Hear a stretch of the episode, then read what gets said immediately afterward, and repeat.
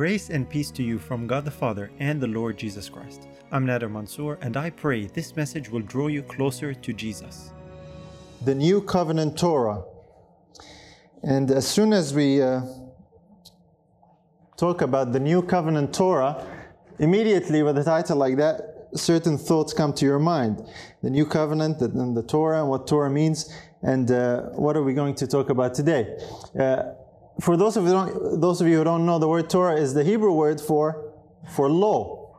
That's what it means. This is how it is translated. It means law or laws. And uh, most often it is, it's how it's always translated in scriptures, but most often it's used in reference to the Mosaic law or the law of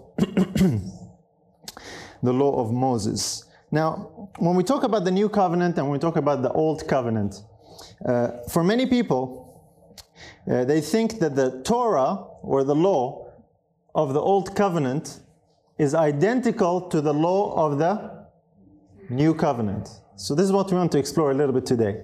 What is this New Covenant Torah, or what is the Torah of the New Covenant, or the law of the New Covenant? And uh, is it identical? Is it different? And what's this all about? Uh, we talk about the New Covenant, we talk about the Old Covenant. But something interesting that in the Bible there is no verse that actually says Old Covenant. You realize that? It does talk about the New Covenant, but there's no verses that talk about the Old Covenant. The Old Covenant is kind of assumed because there is mention of a New Covenant.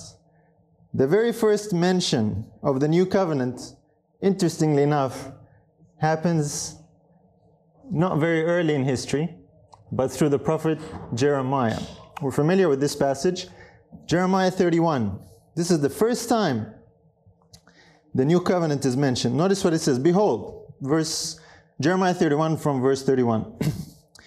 Behold, the days come, saith the Lord, that I will make a new covenant with the house of Israel and with the house of Judah, not according to the covenant that I made with their fathers in the day that I took them by the hand to bring them out of the land of Egypt, which my covenant they break, although I was an husband unto them, saith the Lord. But this shall be the covenant that I will make with the house of Israel after those days, saith the Lord. I will put my law, and the word there is Torah in Hebrew, in their inward parts, and write it in their hearts, and will be to and will be their God, and they shall be my people. And they shall teach no more every man his neighbor and every man his brother, saying, Know the Lord, for they shall all know me, from the least of them unto the greatest of them, saith the Lord. For I will forgive their iniquity, and I will remember their sin no more few very interesting details we learn from this. Interesting that for the very first time now, God is revealing something to come called the new covenant. A few facts we can learn from that straight away. As soon as Jeremiah says new covenant, that means the current or existing one in his time is old. It makes it old straight away and it actually makes it ready to vanish away. We're going to see that in a minute. And uh, the other point is that this new covenant, as it says here, I will, that's what tense?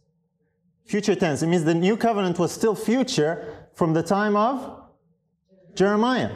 Something to come in the future. Another feature of this covenant is it will be different to the covenant that was made with Israel when God took them out of Egypt. Because he says, Not according to the covenant that I made with your fathers when I took them by the hand out of Egypt. That's another interesting, important point. And of course, it will have God's law written in the heart. This passage, important as it is, is actually severely misunderstood today. There are so many ideas and theories and fallacies that exist about this particular passage, and therefore about the covenant, this one, and the new one. Uh, when I say this one, Jeremiah was living under a particular covenant at the time. So basically, the point is this as soon as God revealed this information to, to Jeremiah, it rendered automatically the current existing covenant old and ready to pass away when this prophecy would be fulfilled. What covenant was Jeremiah under when he made this prophecy? Under the old covenant. It doesn't say so, but what is this old covenant that he was under? It's mentioned in, uh, in Exodus, of course, and uh, at that time when Egypt was taken, the, the reference here that God made, when I took them, in the day I took them by the hand, God takes Israel out of Egypt, brings them to Mount Sinai in Exodus 19. We have this recorded in verse 3. And Moses went up unto God, and the Lord called unto him out of the mountain, saying, Thus shall thou sh- thus shalt thou say to the house of Jacob and tell the children of Israel ye have seen what I did unto the Egyptians and how I bare you on eagle's wings and brought you unto myself. Now therefore if you will obey my voice indeed and keep my covenant then ye shall be a peculiar treasure unto me above all people. For all the earth is mine and shall be unto me a kingdom of priests and a holy nation. These are the words which thou shalt speak unto the children of Israel. Very significant he brings them to the bottom or to the base of Mount Sinai, and this is what he tells Moses to communicate. And he gives them this thing that he calls my covenant. Very interesting point to keep in mind. This old covenant or first covenant was whose idea? God's idea. The covenant belongs to him. He is the originator of it. He is the one who dictated its terms. Its terms are simply this if you obey, then you will receive a blessing. You will be my special people. These are the terms of the Old Covenant. Very important to keep in mind. This is the covenant that Jeremiah was living under. If you obey, if you listen and you obey to all the things that I command you, then and only then will you be my special people. And of course, Moses went and told the people that, and the people says, "Yes, sure. Whatever the Lord says, we will do." And then the Lord goes on to proclaim all these conditions and all these instructions. But this point I don't want us to miss. God calls it His covenant, and it is a covenant based on a condition of if you obey, you will be blessed. Because keep in mind, the new covenant is not according to the covenant that God made at Sinai. Remember, that's what He said through, through Jeremiah. That's a very important point because, uh, as we shall see, many people think that the only difference between the old and the new covenant is where the law is written. Correct? But we're going to see that there is an actual difference in the law itself, in the conditions of the covenant, and many other aspects of it. And hopefully that's, that's how we will appreciate what this law of the new covenant really is and what that is all about. So, what was the instruction when he said, If you obey my voice indeed? What instructions did God immediately give after the people returned their answer and said, Yes, all the Lord has said we will do? He begins to give these instructions that they are to obey. What's the first thing he says? Next chapter is what? what what's after Exodus uh, 19? 20. What's in Exodus 20? Ten Commandments. First thing that comes out of God's mouth is the Ten Commandments. And when you start talking about the Ten Commandments and the Old Covenant, sometimes we get a little bit uncomfortable, particularly for Seventh day Adventists, because we understand certain things about the law. But notice how the Lord puts it Exodus 24 12. And the Lord said unto Moses, Come up to the mount, uh, come up to me in the, into the mount, and be there, and I will give thee tables of stone and a law. The word there is Torah again, and commandments which I have written, that thou mayest teach them. Of course, this is referring to none other than the Ten Commandments. The first thing that God wrote with his hand, the only thing really, and gave to Moses was the Ten Commandments, but it wasn't the only thing. He says, and there were also other commandments that would follow, as we shall see in a minute. But that's the point. This is the Torah that was associated with the Old Covenant. Another verse spells it out even more clearly. Deuteronomy 4, 12 to 14. It says, And the Lord spake unto you out of the midst of the fire. You heard the voice of the words, but saw no similitude, only you heard vo- a voice. And he declared unto you his covenant, which he commanded you to perform, even ten commandments. And he wrote them upon two tables of stone. And the Lord commanded me at that time to teach you statutes and judgments, that he might do them in the land whither you go over to possess it. You see the point here? God says, My covenant is none other than the Ten Commandments, that's the Torah. They're used interchangeably, these words. And along with that were also statutes and judgments. All the things that God revealed to Moses, beginning with the Ten Commandments and following with all the revelations that He gave him over the period of 40 days, that He went down and wrote in a book which constitute the book of the law or the Torah. These are the conditions and elements of the Old Covenant. Which was based on if you obey all these things, I will bless you, and you will be my peculiar and special people. And so it's important to keep this point in mind that the Torah, the covenant, the Ten Commandments are all referring to the same thing. When we talk about the Ten Commandments, many times we think of them as isolated. Here God says the Ten Commandments and He links them with everything else. The Ten Commandments were the first and most important thing that God gave. But everything is contained in this book of the law. Keep in mind, when God gave the prophecy to Jeremiah, He says, The new covenant is not according to the covenant that I made with your fathers. The fathers of Jeremiah, the ancestors of Jeremiah, stood at the base of that mountain and entered into this covenant with God through Moses. And Jeremiah was living under that covenant. God told Jeremiah, I'm going to make a new covenant, Jeremiah, but I want you to note something about it. It is not according to the covenant that I made with your fathers. Important point to keep in mind because this helps us understand what is God's intention and what is God's purpose. But first of all, is it really new? I've heard, the, I've heard this uh, raised a few times. There are a number of fallacies about the, the new covenant. Some people say that it's not actually a new covenant, it is a renewed covenant. I don't know if you heard that or not, but I have. And people say it's a renewed covenant, it's not a new covenant. Usually, uh, this claim is made by those who want to maintain the Mosaic law or some aspect of the Mosaic law. Messianic groups, uh, Hebrew roots groups generally will use this terminology and say, no, new covenant is not even an accurate translation. It should be the renewed covenant. Is this true or not? Uh, when I first heard this, I was a bit surprised. I said to the person who told me, I said, What are you talking about, renewed covenant? It's not a renewed covenant. If it's a renewed covenant, that means it is still the same covenant. Now, it's not really that hard to figure out. The, the Hebrew word for, for new, it means fresh, something new, literally. Uh, the word that is actually used uh, is, uh, is one of those two. Now I want you to look at this carefully. Uh, this is the Hebrew, uh, this is the Strong's number for these Hebrew words. Uh, 2318 and 2319, right? One of them means renew, and the other one means new. Now I want to uh, ask you a question here. Which one do you think is used in Jeremiah?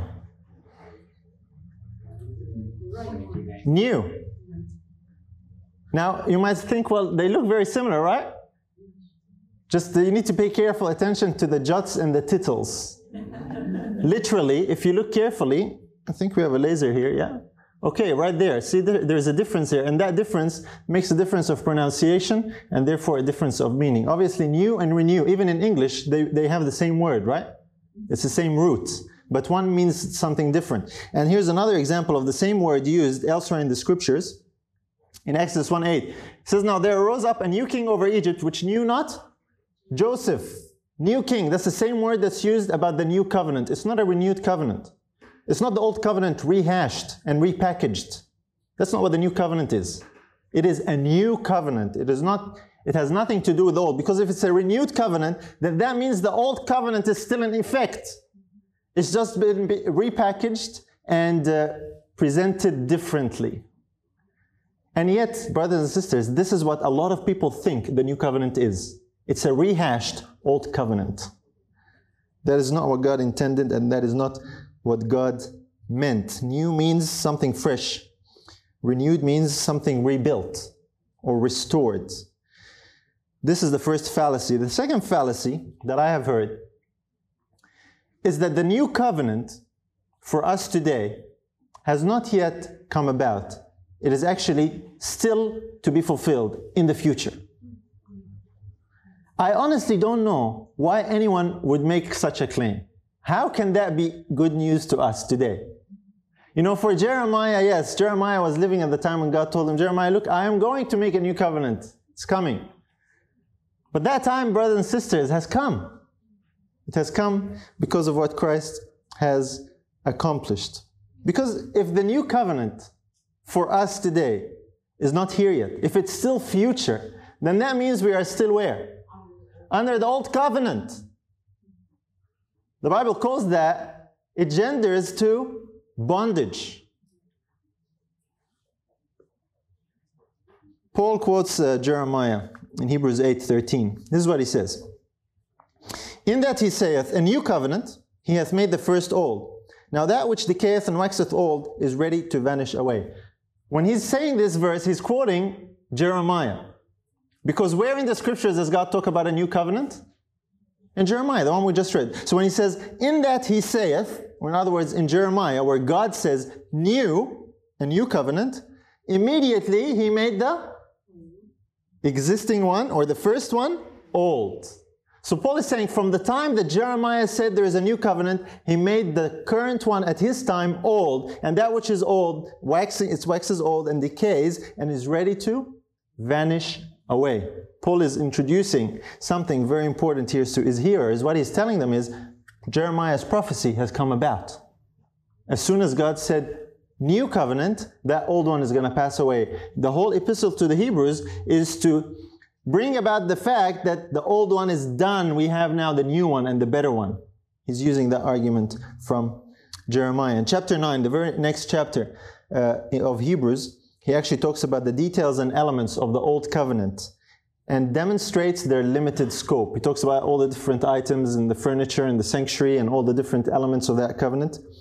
And then this is what he says Hebrews 9:10 which stood only in meats and drinks and diverse washings and carnal ordinances imposed on them until the time of Reformation. All these things were imposed for a certain period until the time of Reformation. What's the time of Reformation? It's not Martin Luther, okay? The time of Reformation is the time of uh, rectification. This is the time when Christ would come and reform things bring something about that would bring about a change, a difference, something new. This is none other than the coming of Christ. In chapter 10, he talks about the shadowy nature of the law. He talks about its inability to make anything perfect. And again, he quotes the prophecy of Jeremiah. This is what he says. Hebrews 10:9. It's quite clear in Hebrews. Then said he, Lo, I come to do thy will, O God. He taketh away the first that he may establish the second. The first what? Covenant or testament. That he might establish the second. That happens with the coming of Christ. When Christ came as a sacrifice and he died, he fulfilled that. And this is why Paul quotes Jeremiah again. He quotes Jeremiah in Hebrews 8. He quotes the, the prophecy, and then he quotes Jeremiah in Hebrews 10. And in between, he goes into the details and shows you all the limitations and failings of the old covenant to highlight the better things of the new. And then he says here in verse 16, This is the covenant that I will make with them after those days, saith the Lord. I will put my laws into their hearts, and in their minds will I write them, and their sins and iniquities will I remember no more. Now, where remission of these is, there is no more offering for sin. He's saying this covenant is here. The proof, there is no more offering for sin. We have this one sacrifice that is sufficient and everlasting and there is no more need to offer for sin. And so, this offering of Christ stands as at the heart and core of the new covenant. It is here, brothers and sisters. It's been here since Christ died and rose. There is no question about that. And quite honestly, I do not know how anyone can say that the new covenant is still future. Think about it this way if the coming of Christ and his death and resurrection failed to bring in the new covenant, then what greater event do you look for to bring the new covenant about? How can you top the death and the resurrection of Christ? Someone will say the second coming, perhaps. You know, some, some people try and attempt that. You know, the second coming is only because of what Christ first did. The second coming is not the beginning of the new covenant. If this is what you believe, I'm sorry, with all due respect, you are utterly confused about the gospel we, maybe we need to sit down and talk. I don't mean offense to people, but honestly, Jesus said it in his own words, as we shall see. I want to explore just briefly a few differences between the old and the new covenant. But before we look at the differences, I want to look at some similarities. Both are called covenants, right? Both have a Torah. God gave to Moses instruction, says, If you will obey my voice, I will bless you. In the new covenant, he says, I will write my law in their hearts. And the word law there is Torah, which has led a lot of people to conclude, we'll say Torah in the Old Covenant, and then he says he will write the Torah in the New Covenant. So the difference is the Torah that was in stone and in books is now going to be the same Torah where? In the heart. That's what a lot of people believe. Is this what God meant? And if this is not what God meant, then what in the world was he referring to? What is this Torah of the New Covenant? Both covenants are made with Israel. And uh, those uh, both covenants are God's idea or God's institution. It was God's plan. I want to look at a few differences as well, and then I want to zero in on, a, on some important ones. The differences between the covenants one is temporary and one is eternal.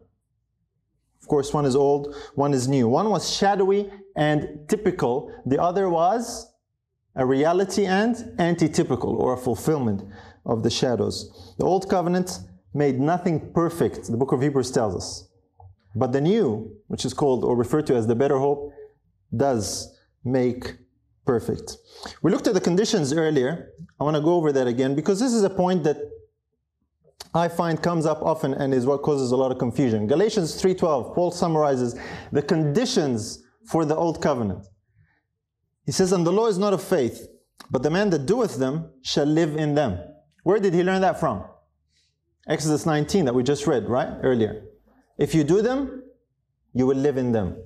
I will bless you, I will bless you, you will be my people, and all the different blessings that God uh, goes into detail and revealing in the, in the, Old Covenant. I will bless your land, I will bless your, your women will have children, your soldiers in battle will succeed. All these different blessings, they were based on the condition that if you do them, you will live in them. What are the conditions of the New Covenant? To many people, it's the same. If you obey, you will have life. Here it is from the scripture, so you don't say the preacher saying. John 3:36. He that believeth on the Son hath everlasting life, and he that believeth not the Son shall not see life, but the wrath of God abideth on him. This is the condition of the new covenant. Faith. And Paul, who was a preacher and a minister of the new covenant, writing in Galatians, he's making a distinction, he's making a contrast. That's why at the beginning there, before he gives you the conditions for the old covenant, he, he makes a statement that's very important. He says, Listen, the law is what? Not of faith. But if you obey, you will receive a blessing. If you fulfill your part of the contract, I will bless you. Paul's saying this was not of faith, this was a contract. You obey, I will bless. This is what God had given in the old covenant. The new is based on believing. If you believe, or if you have faith, right? You will have everlasting life. And so God had indicated very clearly that this system that He instituted at Sinai, called the Old Covenant, was temporary and was going to come to an end and was going to change. It was not eternal. It was never designed to be eternal because its purpose was not salvation. Its purpose was to point forward to salvation that was to come in the person of the Lord Jesus Christ. Here it is, Hebrews 7:12. For the priesthood being changed, there is made of there is made of necessity a change also of the law. Again, very interesting verse. All the verses today are interesting, okay? So you need to pay attention. All the verses in the Bible are. In this passage, again, right there in the heart of, of Hebrews, Paul is using, the, using a point to illustrate something to his hearers. He says, look, the priesthood has changed. Because this priesthood has changed, it proves that the law is changed. Which law? Some people say, well, the law of the priesthood. But the law of the priesthood was not an isolated, standalone law. The entire system of the law that was given at Sinai was a law that was a priesthood law, a law that had statutes, a law that had judgments, a law that at its first first thing God said in it was the Ten Commandments. That whole package is called the law. Because a little earlier, Paul says it was, you know, at that time that the people were given the law and the priesthood. It's all one package. We can't go dividing and splitting it up. And so Paul's point here is simply this the priesthood being changed because it was pointing forward to a better priesthood proves that there was going to be a change of law. And as a good Hebrew, in Paul's mind, what's the Hebrew word for law? Torah. This is heresy to a lot of people. People say, no, no, no, the Torah can't change. Paul is saying that right here. a change also of the law, the law that was given at Sinai. The Torah was going to change. Well, what's it going to change to? You know, I've had a number of discussions with people. I've had someone, you know, talk uh, talk to me and say, you know, the Torah, the Torah is what God writes in our hearts, referring to the law of Moses, the, the, the old covenant law. It doesn't change because God doesn't change. God says, I am the same today, yesterday, and forever, and I change not. And all these verses we use. Half of them are out of context, but anyway, honestly, I'm not saying that as a joke. Honestly, when people, God talks about Him not changing, it's His character. God changes His dealings and, and the way He operates in different times with different people. There's no question about that. But people tend to use that verse and, and slap it anywhere and everywhere uh, to try and prove something. But anyway, we'll deal with that tomorrow. That's another story. But when you look at this verse, and this is where I took them, I took them to this verse. This verse simply say, means what it says. When it says a change of law, it does mean that. It means the removing of something and bringing in something else. If you look up uh, the, the occurrences of that word, this is a good piece of homework to do. That's how it's translated. Something that is removed, something that is changed. So God indicated that about the covenant. Galatians 3:19, same author says basically the same thing. Wherefore then serveth the law? It was added because of transgression. till the seed should come, to whom the promise was made, and it was ordained by angels in the hand of a mediator. What's the purpose of the law? He doesn't say to give everlasting life, does he? He says it was given for a purpose. Because of transgression, and it was until the seed should come. What's that? Christ. Particularly, when did he come as the seed? When he was born of Mary. Because some people think that Christ coming as the seed is actually his second coming. I'm not sure if you've heard that or not, but some people have, uh, I have heard that repeated often. Christ, when he comes as the seed, he's coming as the seed means the offspring. He comes as a man, as a son of man. That's when he came and was born of Mary. And so the law would function and would operate till the coming of the seed. That's not the second coming. It's Christ's incarnation. What law is Paul talking about? The same one. A few verses earlier, he said the law which was added 430 years after the promise was made to Abraham, that's Sinai. He's talking about the event where at Sinai God gave a system of laws and instructions called the Old Covenant, the condition of which, if you obey it, I will bless you. If you don't obey it, I will not bless you. Paul says this law was until the seed should come. So when the seed should come, which is the time of reformation, there would come about a change of the of the law. That's his point. That's what it was doing. And so the whole purpose, brothers and sisters, of the old covenant and the Torah of the old covenant was to point forward to the seed and the coming of the seed. Everyone who lived in the Old Testament who was a believer, this was their hope, night and day, when the seed would come. When will the seed come? Because with the coming of the seed is, is linked the fulfillment of that prophecy that God gave to Jeremiah of the new covenant. Romans 10:4 For Christ is the end of the law for righteousness to everyone that believeth. When was the last time you used that verse in a Bible study? Christ is the end of the law. What does that verse mean? It means just what it says, right? First of all, let's identify some things. The law, which law? Paul is a Hebrew, remember, right?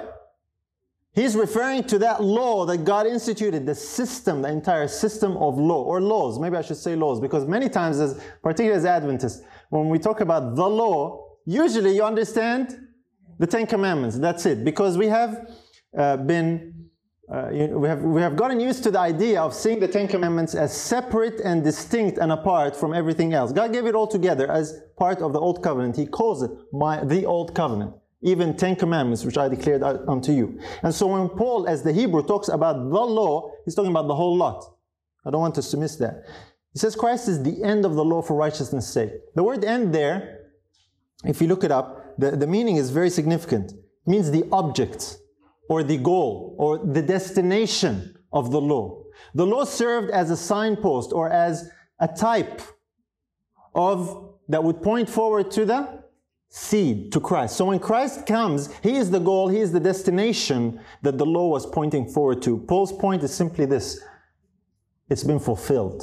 Christ is that fulfillment. That's his point here. That's why he's saying Christ is the end of the law for a reason, right? For righteousness' sake. We saw the other day that one of the missions of Christ, prophesied by Daniel, is that he would bring in everlasting what? Righteousness. That's what Paul is saying here. Christ is the end of the law for righteousness' sake. And this is why the Lord, when he came, he fulfilled that law. Matthew 5 17. Think not that I come to destroy the law of the prophets. I am not come to destroy, but to fulfill. Again, this is an often quoted verse, and sometimes it's more confused than not. Because Jesus says, I will not destroy the law or the prophets, a lot of people conclude that fulfilling means maintaining as is. Correct? And they say, well, Jesus says he did not destroy it. So if he didn't destroy it, it means it stays as is. No, he says fulfill. There is a difference. If it stays as is, it means it is not fulfilled. Right? The law and the prophets needed fulfilling. Without the fulfillment, it is incomplete. We're a people of prophecy, right? Prophecy tells you about something that is going to be fulfilled sometime in the future. The prophecy, so long as that thing is not fulfilled, is not complete yet. It is awaiting something. And if the fulfillment never happens, we call that what kind of a prophecy? A false or a failed prophecy if it doesn't happen. It's unfulfilled, incomplete. Jesus says, listen, don't think I'm going to destroy the law and the prophets. I do not come to destroy, but to fulfill. Fulfill means to fill up, to complete. Very important point. A completed law is not identical to an incompleted or unfulfilled law. There is a change of law. Jesus taught that, Paul taught that, and we want to pinpoint what this change is and what it means. I want to illustrate that in a few ways because this is a very significant point I find that I want to make sure everybody understands, and it helped me, it helped clarify things for me as well. I want to illustrate it this way. When it talks about the law being, you know, a type, or the Christ is the end of the law for righteousness' sake, the law points to a goal or an object. Here is a sign, right? A road sign. And this road sign makes a promise to you, right? That if you go in this direction, you will arrive at Sydney. Now, I picked Sydney on purpose because I'm assuming most people in this room have not been to Sydney. Is that correct? Okay, good. That's the, that's the point of the illustration. I don't want anyone to have been there. I know some have, but most haven't. Now, if you follow this sign, you will arrive at the said destination, in this case, Sydney. The destination is the fulfillment of the sign, correct? If you show me pictures of Sydney, you plan to go there, you plan to visit, right? You're excited about your trip, you show me pictures and maps and all this stuff. You know, I might look at you and tell you, that's great, I've been there. You know, I, these pictures that mean a lot to you, it's excellent, it's great. But I, have experienced it. I, I didn't have pictures, I was living there. I saw it in live, 3D experience, sound, sight, smells. Are you with me? And uh, I can give you details and information that no picture can portray, no book can write. You with me? All these things are as signs or things that tell you about the destination, but they're not the destination themselves. And I want to I want to pinpoint a few other aspects uh, of that. Uh, no matter how many words I use or pictures, I will never be able to portray to you accurately what it's like to be standing right there in the middle of the city and to actually experience it for yourself. No matter how much I say, if I sit down, if I even show you videos, all kinds of stuff, it will not be the same, right? Only if you are there can you experience it. Now, here's something very interesting that you will notice when you get to Sydney. There are no Sydney road signs in Sydney. Okay? All the signs with Sydney on the, on the sign pointing to Sydney, they're all outside. When you get to Sydney, we don't have any more signs for Sydney. You know why? It's pretty obvious. You're there, right? You don't need signs when you're there. If you're in Sydney and you're looking for the Sydney signs, what does that indicate? You're lost. Or you have no idea where you are. Correct?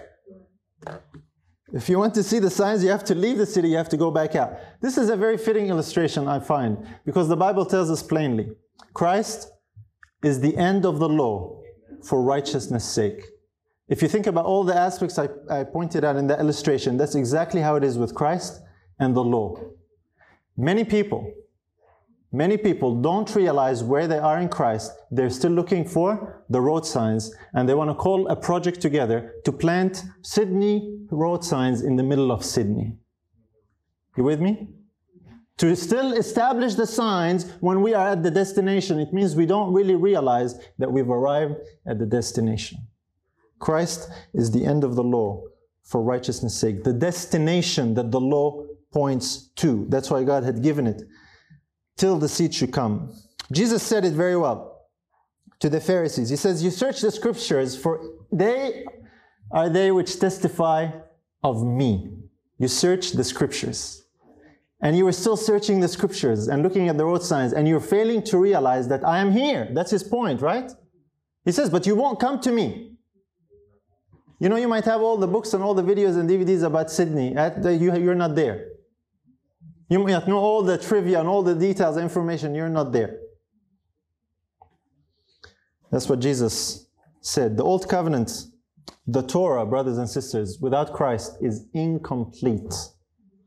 And I really like that uh, picture there because I don't know if you can see it. There's kind of a there's a face there, right? Can you see it? Yeah. Okay, I thought that was very clever. Whoever did that, very fitting.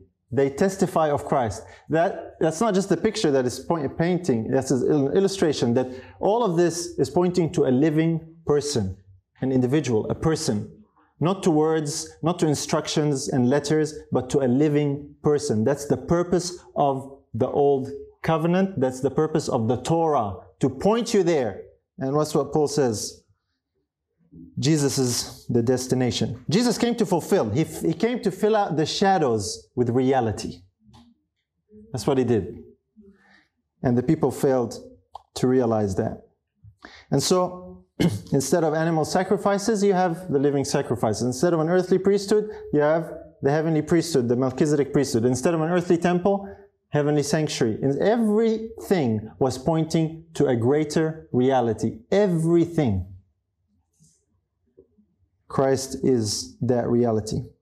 And so he did not come to destroy the law or the prophets. He came to fulfill. And in fulfilling that, he gave us a greater and better thing. Much better, hopefully, as, as we shall see.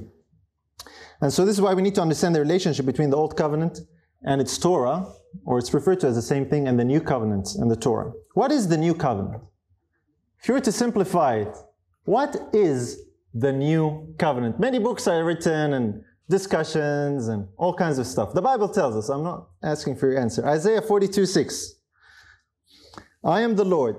Sir, I, the Lord, have called thee in righteousness, and will hold thine hand, and will keep thee, and give thee for a covenant of the people, for a light of the Gentiles. This is a messianic prophecy about Christ. But it reveals something very interesting. Christ was to be given as what? A covenant for the people. Which covenant? He's the new covenant. Christ is the fulfillment of the old covenant. He is what the old covenant pointed to in all the shadows and all the types and all the systems that God instituted for a time and for a season and for a purpose. It was to point to Christ because Christ is the covenant or the new covenant that was coming, the light to the Gentiles. A few chapters later, Isaiah says that as well. We don't generally think of the new covenant that way. We actually, in my discussions, like I said, I, I find it's very common. We think of the new covenant as another or modified set of instructions and conditions. Again, words and letters, right? The new covenant is a person, brothers and sisters. A person, a living person. Luke 22, Jesus said it, verse 20. Likewise, also the cup after supper, saying, This cup is the New Testament in my blood, which is shed for you. The blood is the life, right? There is the symbol, the cup, the symbol of that blood, of the life, or the life. And Jesus says, This is the New Testament in my blood, in my life. The life of Christ is the New Testament. To be in the New Testament or in the New Covenant is to have the life of Christ. That's what the New Testament is. The New Testament is not the last section of our Bible. This is the written form that tells us about the new covenant. The new covenant is Christ, He's a person. This is the living reality of the covenant, brothers and sisters. It's not a set of instructions, it's not shadows, it's not types, it's not any of these things, unfortunately. This is why today we have so much confusion. People trying to institute elements of the old covenant in the new. And therefore, Christ is actually dishonored. What about it being written in the heart? Someone say, well, you know, this sounds good, brother. Okay, that's great. But God says He's going to write a law in the heart. And the word law there is Torah. There you go. Now, I want to tell you something right off the bat. God is not going to write an unfulfilled law in your heart when the fulfillment has come about. Okay? It cannot utterly be the same Torah of the Old Covenant. It cannot be because that's unfulfilled and incomplete. That's a denial that the fulfillment has come. And he says, I'm going to do it. And Jeremiah, note this it is not according to the covenant that I made with your fathers. Something is different. What is this law that God is going to write in the heart of the believer in the New Testament who has Christ in him? Paul tells us, Romans 8, 2 and 3. For the law of the Spirit of life in Christ Jesus has made me free from the law of sin and death. We all know these verses, we can, we can recite them, right? But notice carefully what it says. Here it tells us about the law of the new covenant. What is it? It is the law of the Spirit. And where is it? It is in Christ Jesus, the Spirit of life. The law that God writes in our hearts, the law of the new covenant, is the law of the Spirit of life in Christ Jesus. It is not copy paste the words of the Old Covenant, copy pasted miraculously into your heart. This is what we think. As a matter of fact, a lot of people think that if I memorize the Ten Commandments, this is how God writes them on my heart. Right? You, I don't need to ask for confirmation. You know that's how most of us think.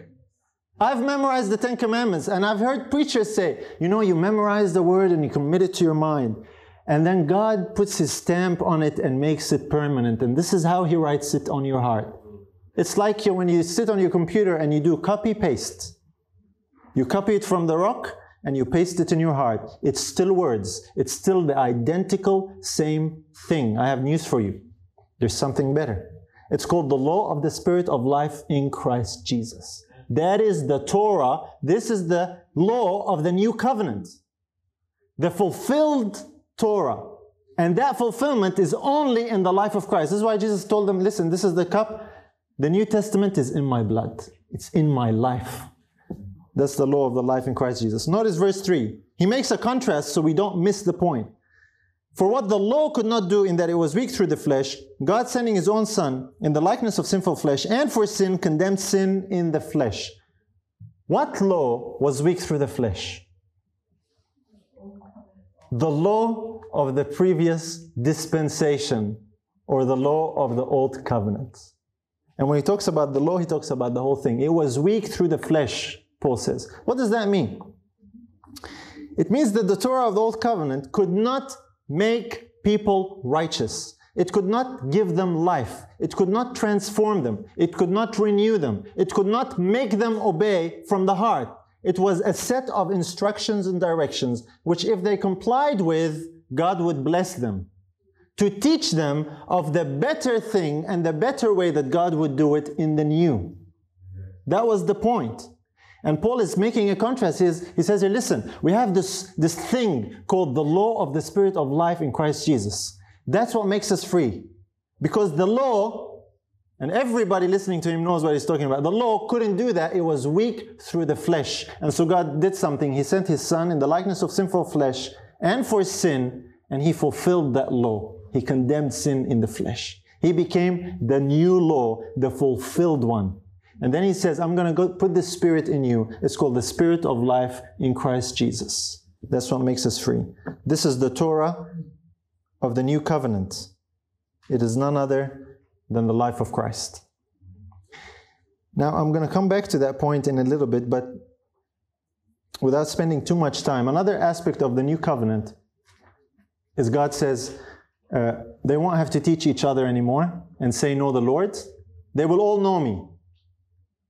And sometimes people use that and say, look, we still teach each other, right? Look, I'm preaching, like today, I'm preaching today. Therefore, that proves that the new covenant is not here. That's what some people use. That's not the case. Remember what Jesus said?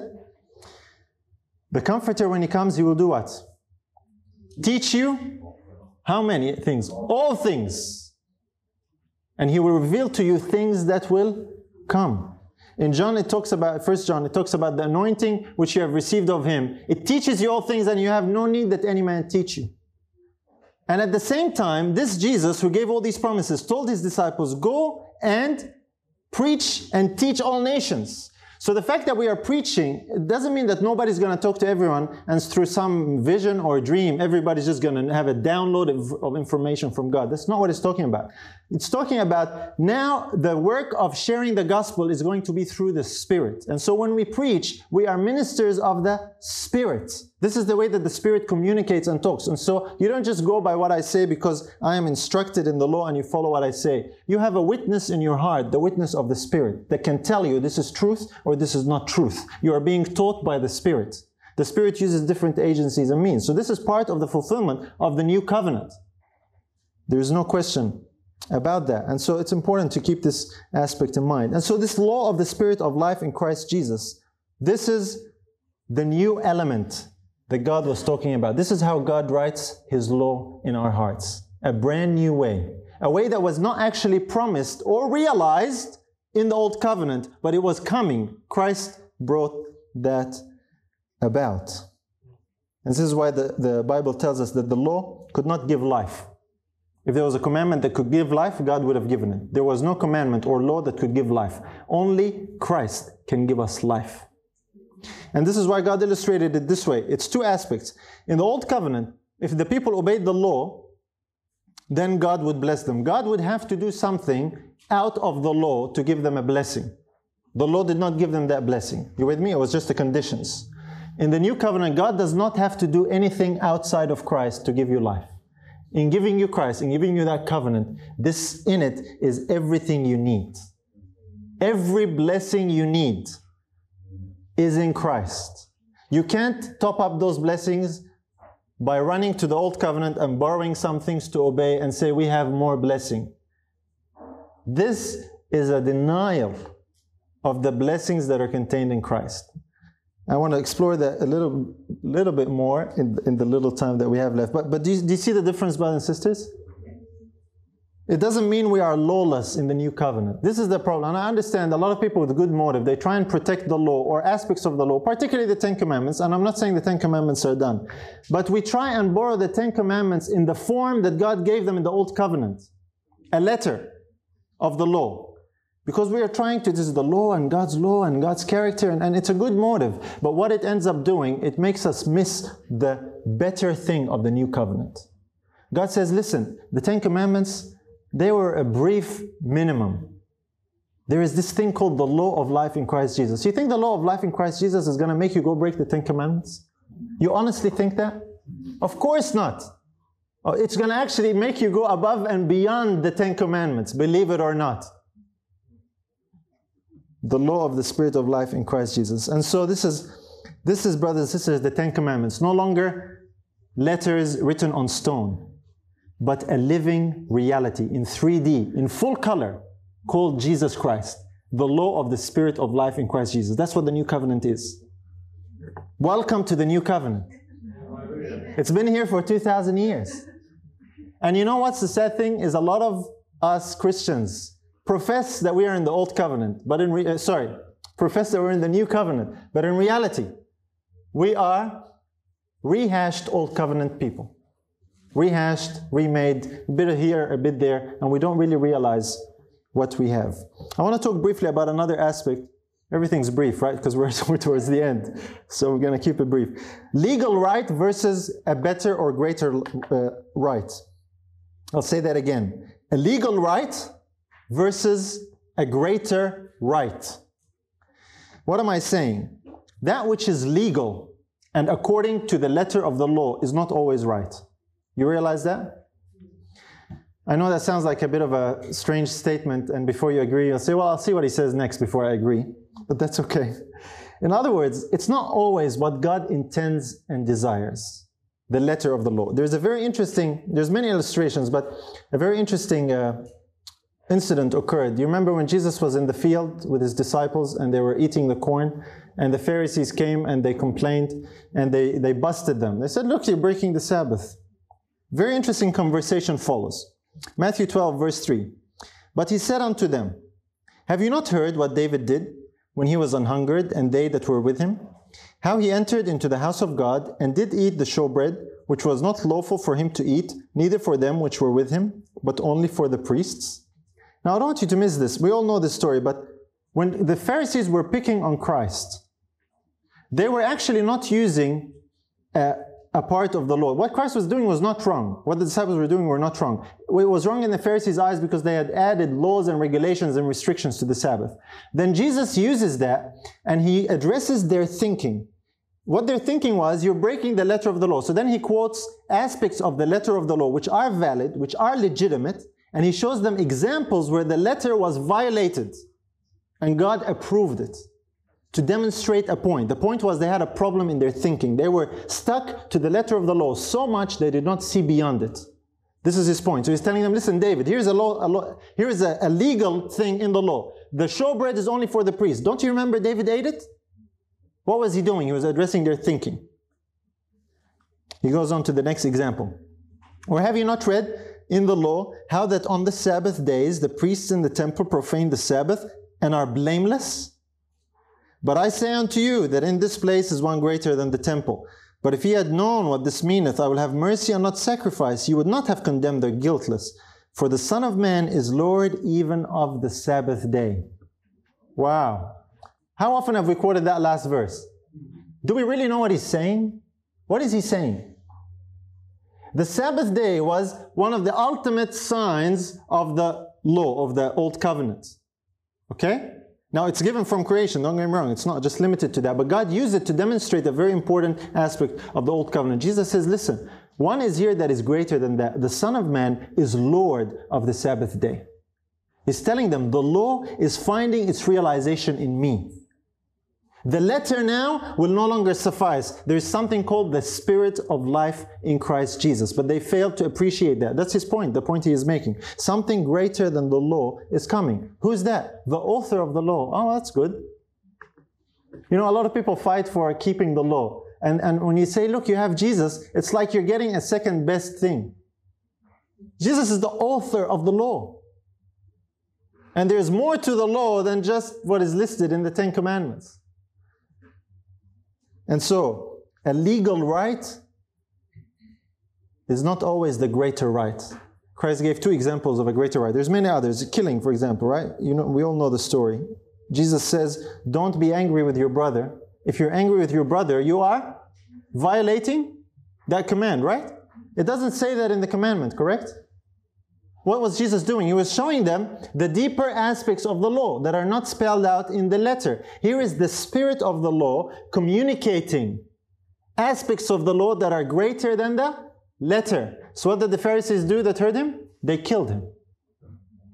Letter keeping, Old Covenant Pharisees, Torah keeping, Old Covenant Pharisees killed the New Covenant. Literally. The same mentality is the death of the new covenant today in many people's minds and hearts. You realize that? What did it? The letter of the law. They didn't get their hands dirty. They didn't drive the nails in his hands. They didn't crucify him on the cross. They killed him. And so we need to watch for that, brothers and sisters. And today the same danger exists. That when we cling to the temporary old covenant or aspects of the old covenant in the presence of the new covenant. It is to deny that they have been fulfilled. To continue to hold to an unfulfilled law while the fulfillment is here is an insult to that which fulfills. You realize that? That's what Christ is. He is the new covenant, He is the Torah of the new covenant. It's amazing that the very thing that God intended to point to Christ can actually be the very same thing that can be contrary to Christ when it is not used and applied in the way God intended. Writing the law in the heart. I want to cover this a little bit because it's a common one. When, when we say God writes the law in the heart, and like I mentioned before, uh, maybe I should ask this. How many people have here memorized the Ten Commandments? Hands up if you've memorized the Ten Commandments. God bless you. Wow, that's great. It's not that hard, they're not that long. I'm not going to ask you as to why, but I do remember why I did it. I'll come to that in a minute. Some people think this is the difference between the Old and the New Covenant. The Ten Commandments were written in stone, now they're written in the heart. I've actually given God a head start. I've gone ahead and memorized it myself, and so I've made his job a lot easier. An unspoken and yet subconscious reality that exists in our, in our minds. It's a psyche that exists in our minds, right? You know what I'm talking about. If, you, if you've been an Adventist any length of time, you know exactly what I'm talking about. So it's not copy paste. I want to show you something in the Old Covenant as far as the law and where it was to be written. okay, we're going to come to that. But uh, before we do, let's read Deuteronomy chapter 6 and verse 6. And these words which I command thee this day shall be where? In thine heart. Old covenant or new? Deuteronomy is where? The law, Old Covenant. Did you know that the law was to be written in their hearts in the Old Covenant? You realize that? Here it is in Isaiah 51 7. Hearken unto me, ye that know righteousness, the people in whose heart is my law. Who's he talking to? Old Covenant people. Oops, all of a sudden we're just on the same level as them, right? They were to have the law in their hearts. We have the law in our hearts. God says, I will write the law in their hearts in the new covenant. But He says, I will not do it according to the covenant I made with their fathers. So just having the law in your hearts does not mean you're in the new covenant. In other words, memorizing the law or memorizing the Ten Commandments. It has to be something more, something different. It is the law of life in Christ Jesus. Now, if you're going to memorize the Ten Commandments, God bless you. It's not a bad thing. But that's not the end of the story. That's the whole point. There is much more to that. There is a difference. Now, I want to go back to, to this uh, verse that I missed here. 2 Corinthians 3 6. In talking about the Pharisees who killed Christ, it says here, who also hath made us able ministers of the New Testament, not of the letter, but of the Spirit, for the letter killeth, but the Spirit giveth life. You want an illustration of that? Look at what the Pharisees did to Christ. Very loaded verse here. A minister of the New Covenant or the New Testament is not a minister of the letter. To preach the New Covenant, to minister the New Covenant, is not to preach letters and words and instructions and laws. If you are preaching laws and instructions and the keeping of them, you are not a minister of the New Covenant. You with me? This is what he's saying. A minister of the covenant ministers what? The Spirit something far superior, far exceeding the letter. And then he tells you why because the letter kills, but the spirit gives life. The letter is dry and lifeless and can be used to kill. That's what the Pharisees did. But the spirit gives life. This is how Christ writes that law. It's not letters that he writes in your heart, brothers and sisters. He doesn't just copy paste the law and says, Look here, let's learn it together. This is not what he does. He puts his spirit in your hearts. Now, there's a verse in this chapter that we all know. It's in the last part of this chapter, same chapter. I'll start the verse off and you'll know it. Now, the Lord is that spirit, and where the spirit of the Lord there is liberty. We use that a lot, right? When it says the Lord is that spirit, what's it referring to? That spirit right here. The Lord Jesus is the Spirit that gives life. He is the Spirit of the new covenant. He is the law of the new covenant. Not a letter, not words, but a living person called the Lord, who is that Spirit, and He's the only one that can bring liberty. And so, this is why this is this new and wonderful thing. Jesus said, It is in His blood, in His life, Him living in the heart. He is the law of the new covenant. So, whatsoever He says, we follow. It goes without saying that he will not contradict the most basic things that he gave in his Ten Commandments, but he will far exceed them, and we will see that. The commandments that Jesus gave, one of the most beautiful things that Jesus ever preached was the Sermon on the Mount. You know the Sermon on the Mount? Now I'm going to ask you another question. All those people that raised your hand, that you memorized the Ten Commandments. How many of you memorized the Sermon on the Mount? Don't put your hand down. okay, someone did. Praise the Lord. The Sermon on the Mount. Here is the Lord of life himself speaking in person to the people.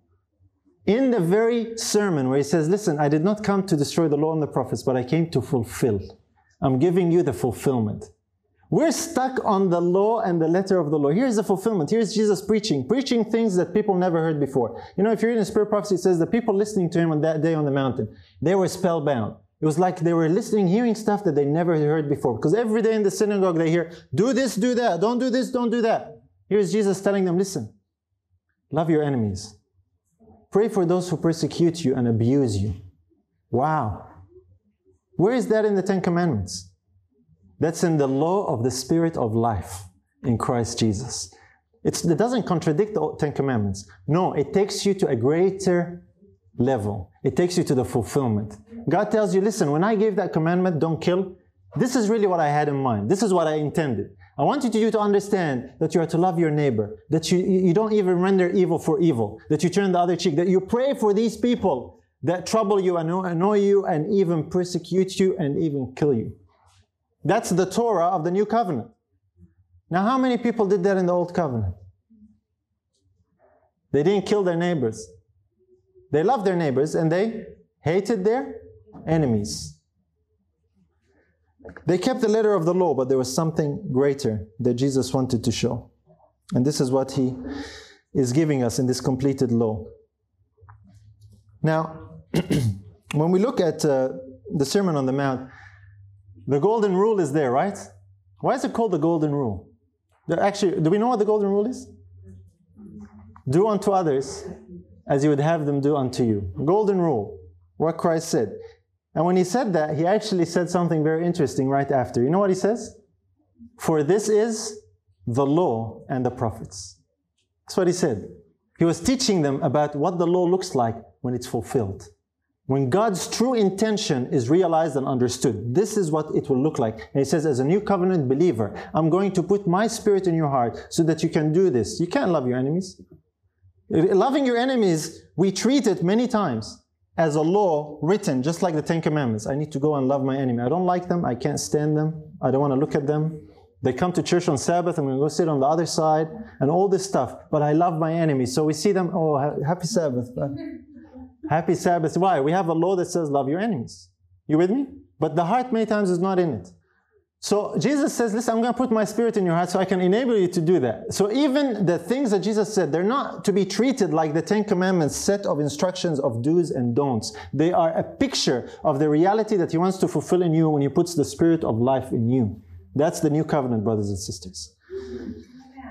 Amen. I'll tell you another example. I have lots of them. My little girl, she's not even one yet. And uh, she goes everywhere and, and she's crawling around and she's a cute little thing and she's a cheeky little thing. And uh, a lot of the times I find myself or my wife telling her, don't go there. Get out of the drawer. Don't touch that. Oh, don't play with that. Don't eat that. Don't go to the oven. It's hot. There is this I told my wife, I said, our child is going to become a, a, negative child because everything's don't. our, our, communication with her is, is a set of don'ts. You with me? And we're learning this by experience. I'm, I'm, I'm, feeling sorry for her. So many times I'll try and distract her by being positive and say, look, let's play with this thing, rather than saying, don't play with that. But you know, I was thinking about it, and it's very much like God deals with us, like God dealt with the Israelites. The, her level of comprehension cannot understand that the oven is hot if you touch it you burn yourself and it's a disaster it's no good. She, the easiest thing for me to communicate to her at her level is don't go there don't touch her and i restrict her. My governors of her how i govern her is by a set of instructions that are restrictive that are negative. Don'ts don'ts don'ts. Have you ever looked at the ten commandments? They're all worded as don'ts. Eight of them right? Don't have other gods before me.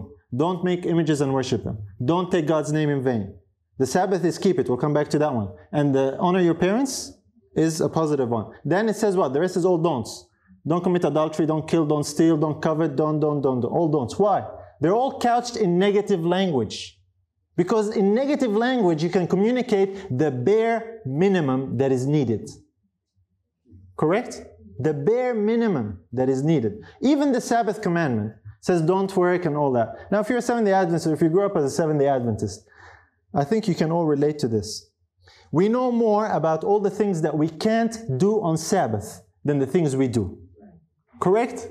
If you, especially if you grew up in Seventh Day Adventist home, oh, on Sabbath is the day where we can't watch TV, we can't play with these toys, we can't buy, we can't do all these things, and it's it's it gives a negative picture to this day. Now, the parents are doing this in good motive, I understand. But this is how we see the law a set of do's and don'ts, and the don'ts are more than the do's. And so you have these debates that ensue where people sit down and discuss what can we do on Sabbath?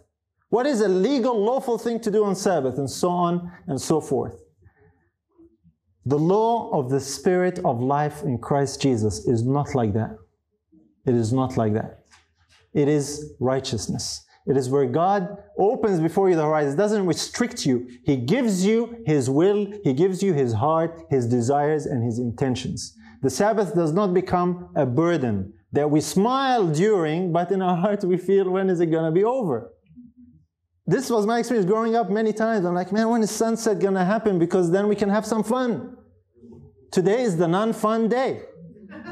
So, uh, this is now my job as a parent with my child.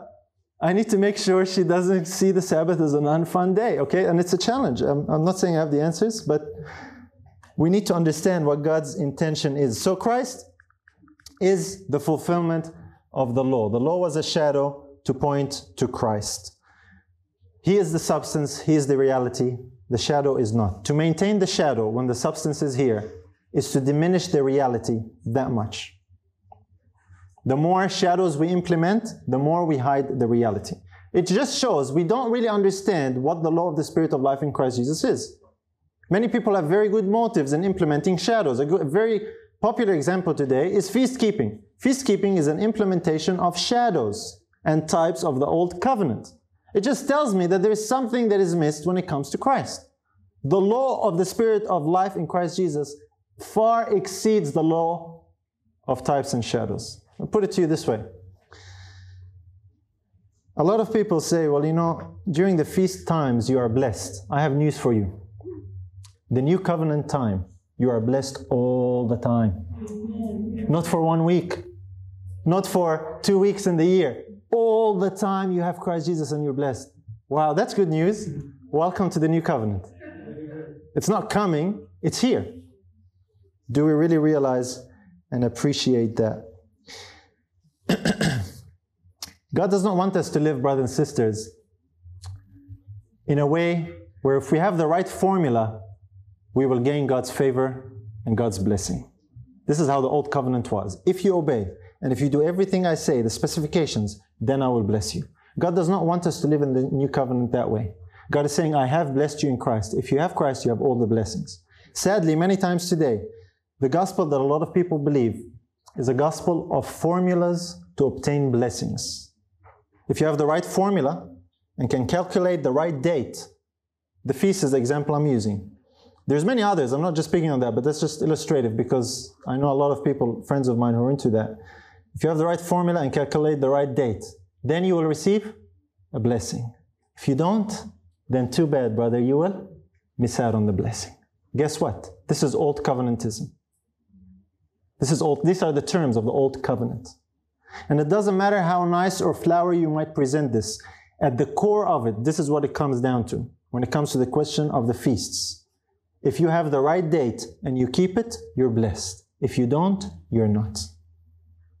This is what the Old Covenant was about. So, this is my invitation to everyone who is listening here and listening elsewhere on the video. Welcome to the New Covenant. It's beautiful. It's a beautiful thing to have the law of the Spirit of life in Christ Jesus. You'll be blessed all the time. If you think a week is great, wait till you see if you're blessed all the time. It's much better. We can't add blessings, brothers and sisters, to what we have in Christ. There isn't here is Christ, He fulfilled the law, it's good. But then there's this added blessing that if you do this thing and you do the other thing, you get more blessed. What are you going to top up on what God has given us to Christ? You know, Christ plus some. It means you don't realize what's in Christ. It's like the lost man in Sydney looking for the Sydney Road sign, right? You don't really realize what you have. Christ is the fulfillment of that. This is the Old Covenant priesthood and the Old Covenant sacrifices. I want to share this because it's something that I encounter a lot. A lot of people tell me, well, you know, why are you picking on the feasts? Feasts are harmless. Soon the people gather together, and there's nothing wrong with gathering together at any time. Uh, the problem is when there's a theology behind it that specifies if you do this, then you will get this. But anyway, people say it's harmless, it's not a problem. It's not harmless to maintain a shadow when the light has come. That is not harmless. I want to illustrate it by this. If I today dressed like this as a priest to come and preach before you today, and I dress like a priest, and in the break after the service, I have a lamb waiting outside and I go sacrifice it. Would you think there is a problem? I hope you do. But if I was to tell you that I'm actually blessed in this experience, it draws me closer to God and, and, and I feel a blessing in it. Would you still be concerned? Or would that render it harmless? You'd still be concerned. Why? Because it's been fulfilled. Because it's inferior. Because there's something greater and better that does not require me to go to all this trouble and to go to all this gory ritual. Correct? But I tell you, but brother and sister, don't worry. I understand the gospel. I am in the new covenant. I'm a new covenant believer. I'm not doing these things as an old covenant believer. No, I'm doing these things actually by faith. Would that make it okay? But I'm doing them by faith. You see, brothers and sisters, this word is used and, and misused and slapped on to sanctify and sanitize anything. I'm using this example to illustrate you wouldn't buy it, of course, but this is the same reasoning that is used, brothers and sisters, to convince people that it's okay to maintain other shadows and other types. Paul said it well the law is not of faith. Remember that verse? Christ Jesus is the fulfillment. So, this is one of the misrepresentations of Christianity as well maintaining the shadow when the fulfillment has come, maintaining an unfulfilled law when the reality is here. Christ Jesus is that reality. Our last verse, Hebrews 13, verses 20 and 21. Now the God of peace, that brought again from the dead our Lord Jesus, the great shepherd of the sheep, through the blood of the everlasting covenant, make you perfect in every good work to do his will working in you that which is well pleasing in his sight. Through Jesus Christ, to whom be glory forever and ever. Amen. The blood of the everlasting covenant is the life of the Son, the life of the Son of God. God wants that to be in you. That's what makes us perfect, to do His will and work in us the things that are well pleasing in His sight. Where is that written down? It's not written down. The things that are well pleasing in His sight. You don't go to a book or a set of instructions to find the things that are well pleasing in His sight. You know why? Because there are so many things that happen in life. There are so many scenarios that cannot be preempted by a set of instructions.